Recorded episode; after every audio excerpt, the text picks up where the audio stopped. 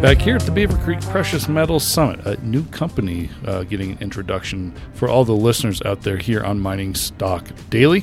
A new royalty company, actually, Empress Royalty. They trade on the TSX Venture with the symbol EMPR. They also have an OTCQB ticker with EMPYF. And sitting across from me now is Director, CEO, and President Alexandra Woodyer Sharon. Hi. Welcome Thank you to- so much. Welcome to the Mining Stock Daily podcast. Lovely to be here. Thank you. Um, I know very little about your company, and so I would appreciate an introduction to how this thing all got started and where your royalties are coming from. Absolutely. So, we are a precious metals royalty and streaming creation company. We currently have 17 investments in our portfolio. We're focused on quality over quantity. We listed this company 18 months ago in the TSXV, as you mentioned. Uh, we started with 13 exploration royalties um, as part of our direct listing, and we've layered in four investments over the last 18 months. One of that was originally a producer in Peru, bringing in revenue now into Empress. And there was two development projects which are now getting into production. We're starting to receive revenue from those as well. And then we've got another development stage asset that we've uh, that's being drilled at the moment. And our real focus um, at Empress is to create new royalties. You know, there's been a lot of new entrants to the royalty and streaming space in the last two years. Um, you know, there's the prospect generators, um, easy to acquire, inexpensive to acquire, no guarantee it's going to turn into a mine. And if there is, there's a long lead time to revenue. Then there's the trading acquisition companies buying third party royalties. Pretty simple acquisition, it's already in place, but you do not have a direct relationship with the mining company, nor the ability to negotiate that contract. And it's become part of a competitive bid process. There's a lot of competition, you're paying a premium for those. We're in the creation and origination, so we work directly with the mining companies to create new royalties or streams to get their mines into production or to expand upon the cap- production capacity. And with that, we're able to do really good due diligence and really de-risk the investments. Um, you know, and taking a further step back to one of your initial questions was, how did we start Empress and, and where did this come from? Um, you know, my background is I'm ex-PwC. Um, I worked at Endeavour Financial, an investment bank out of London. Um, been around for about 30 years as an analyst.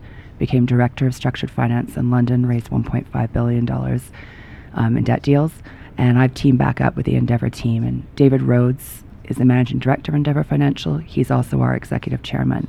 And what he was seeing in the finance world was that the streaming companies were doing bigger and bigger ticket sizes, mm. $100 million plus, and that no one was servicing, with, especially the streaming side and that creation of financing and finance solutions on the smaller side of the market. And that's how we created Empress, is to do the sub $25 million financing opportunities. And, you know, we've, we had the concept, we've proven it out over the last 18 months, and we've got those revenue streams starting to come into Empress. So, w- with the, the smaller financing options that you're offering, is does that scale down the projects that you are typically working with, or what? Where would that that royalty financing go towards? So we really do target projects that are within six to 12 months of production or they're already in production. Okay. And with our network of Endeavour being in the industry and with our management and board, you know, we have a unique access to deal flow. We know management groups that want to either expand their production who necessarily are private, for example, and mm-hmm. don't have access to the equity markets and recognizing where commodity prices are, want to build that expansion. So those are ones we're looking at and we've brought into the portfolio already. And then there's other groups out there, especially in today's market, where they can get a little bit of equity, they can get some debt, but they need that additional financing, and we're able to come in and provide that last piece of the puzzle um, to move them forward.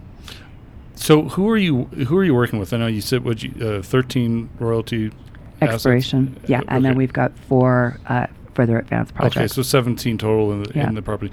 Uh, you know, how? Tell, when did the company form, and where? You know, who had these royalties originally, and how did they kind of get transferred into the original formation of the company? Yeah, so when we created um, Empress, we uh, we acquired 13 exploration royalties from a company called Alto Venture, and we spun out of that, which allowed us to do a direct listing on the TSXV. So that was the initial portfolio, and again, that was to qualify as an investment issuer on the TSX in the Right, right. Stock Exchange. We then invested, we've well invested to date $19.5 million into the portfolio into these four producing and development stage assets. Our net asset value of the portfolio was $45 million. We're bringing in $29 million of revenue from those initial investments to the end of 2025, and our market cap is about $20 million US. Okay. So a few years to go till, I guess, what's the, the f- looking future, where do you? I know because I, I, know there's a there is a there's a financing going on right now. You, you can't comment on that, but I'm just curious forward looking forward here. Where do you get cash flow positive? What's where's that forecast at? So we're forecasting about two million dollars US in revenue by the end of this year, okay. eight million the following year. Our burn rate, our G&A burn rate, is about a million dollars US. So we should be we should be cash flow positive by the middle of next year, if not sooner. Okay. Okay. Very interesting. Um, is there certain uh, types of projects, scale, location, jurisdiction, type of mining method? What is the bread and butter? So we, um, you know, it has to be a gold and silver project, or it's silver as a byproduct or gold as a byproduct. Okay. But we're only looking at gold and silver, so very much um, focuses a, a true precious metals royalty and streaming company. Um, and we look globally. With my experience in Endeavour and Endeavour's experience, we've been in Africa and South America. We're, we're very comfortable operating in countries we've been in before. So our investments are in Peru, Mexico, Mozambique. And as a result of that, we're able to de risk the investments but get some great returns as a result. And we've proven that out with our net asset value. Um, you know, you look at the one that we did in, um, in Mexico for the development project, which is now in production, Tahuehueto, mm-hmm. you know, where you've got a $5 million investment we're getting $3 million worth of silver a year coming in. Our net asset value, and that's $25 million. So IRR of, I think, about 60% right now. So we really are proving that the model works, but it's working with management groups known to us and have that pipeline of opportunity. Um, I remember at this very conference four years ago, Doug Silver of well, he was still working for Orion Mine Finance said he thought at the time there was great opportunity for new royalty and streaming companies to come online. Right before Christmas, I asked Doug on this show that same question if he still felt that way, you know, four year, three or four years later, and he said, "No, there's too many." That's how many new companies came in the royalty and streaming business came online during that time. You know, tell me. I know it sounds like a very unique approach to the business model, but it's got to be really challenging to find good paying royalties now that there's so much competition.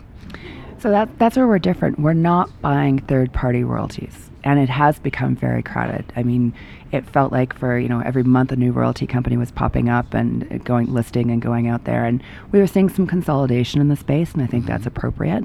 But we're, you know, going back to the royalty, we're not buying third party royalties. We are creating royalties. We're creating streams to get mines into production. Yeah. So with that, we're providing a financing solution that works for all parties. So we haven't been in a competitive bid process to date. Yeah. Um, and we've got a pipeline of opportunities we're looking at right now, about $60 million worth of potential opportunities. We're in discussions with about eight different management groups. And we're not afraid to say no to deals too. We've rejected four deals in the last six months. You know, there's a, a lot of pressure to get new deals out and uh-huh. press release and all of that. We're not that kind of company. We are long term growth. We rejected three of those deals for technical merits, one for environmental um, guidance on that one. So, you know, we will choose the right deals. We're all big shareholders, you know, yeah. management and board. We've got Endeavour Financial as a significant shareholder, Terra Capital of Australia is a significant shareholder. So we're very much in line to see real value creation. How do you approach conferences like this where you're both looking to market the equity but also look to increase business development? Yeah, we do both sides. So we are meeting with companies right now. We have done, you know, all day today and we're going to continue to do so. And then we're also meeting with investor groups. So we do both sides of these conferences. How about the business strategy end game here? I mean, you mentioned long term growth here. Yeah. Um, but there's the, there's got to be some sort of end game business strategy and out somewhere. What did how does how do you and the board kind of maybe see that kind of playing out? There is so much opportunity to finance and provide streaming finance for companies under $25 million. I mean, Endeavour's been doing project financing and financing mines for 30 years. There is a lot of opportunity, and a lot of money can be made from that. So the idea is we've built with the first four is moving them forward and to continue to build the portfolio and provide those financing solutions and as a result get great returns for shareholders. So we want to keep building this. At some point, maybe some acquisitions will do. But for right now, we're very new. It's only been 18 months. We're just starting to establish our market presence. Mm-hmm. I'm getting there, and we haven't even chatted with you before. So you know, yeah. it's getting out and telling the story and, and letting people know who we are. With this inflationary environment we have on it, we, we are seeing capex numbers getting blown out. Mm-hmm. Is it, is there kind of this awkward silver lining for you in this environment? There is. I mean, that combined with the equity markets kind of drying up for companies, there's opportunities yeah. for us. And I mean, as a company and an investment, we're not inflected by inflation. I mean, the, our costs, our overheads are really low. It's just basically the team. Mm-hmm. Um, so we don't have those big capital costs or operating costs.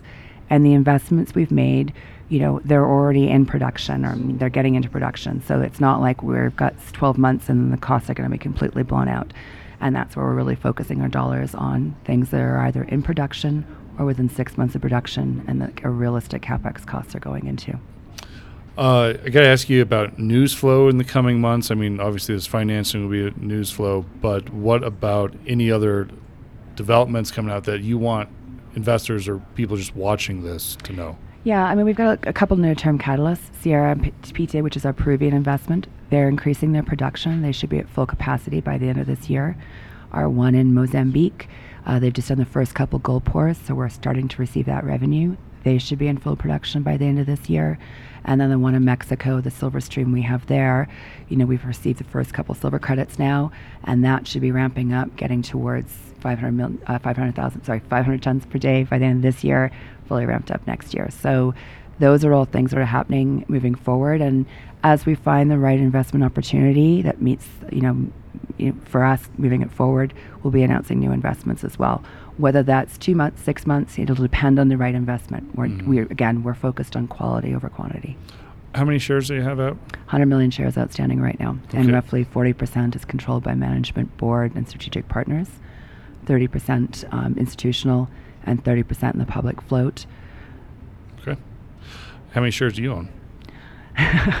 Great question. About 2 million. Okay. Um, I put everything I have into this company. very good. Uh, thank you so much for that introduction. Uh, we're going to be watching this closely. Um, please send us any news you have down the pipeline. We'd love to have you back on again to uh, follow up with some of that. It's an interesting space, um, especially, you know, I'm always kind of curious to know who in the royalty and streaming space is doing things just a little bit differently, and I think this is one of them. Yeah, absolutely. We're focused on revenue. Uh, that is your corporate introduction to Empress Royalty, everybody. They trade on the Venture Exchange with EMPR and on the OTCQB with EMPYF, and that is CEO Alexandra Woodyer Sharon. Thanks for your time. Thank you so much, everyone. The information presented should not be considered investment advice. Mining Stock Daily and its affiliates are not responsible for any loss arising from any investment decision in connection with the material presented herein. Please do your own research or speak with a licensed financial representative before making any investment decisions.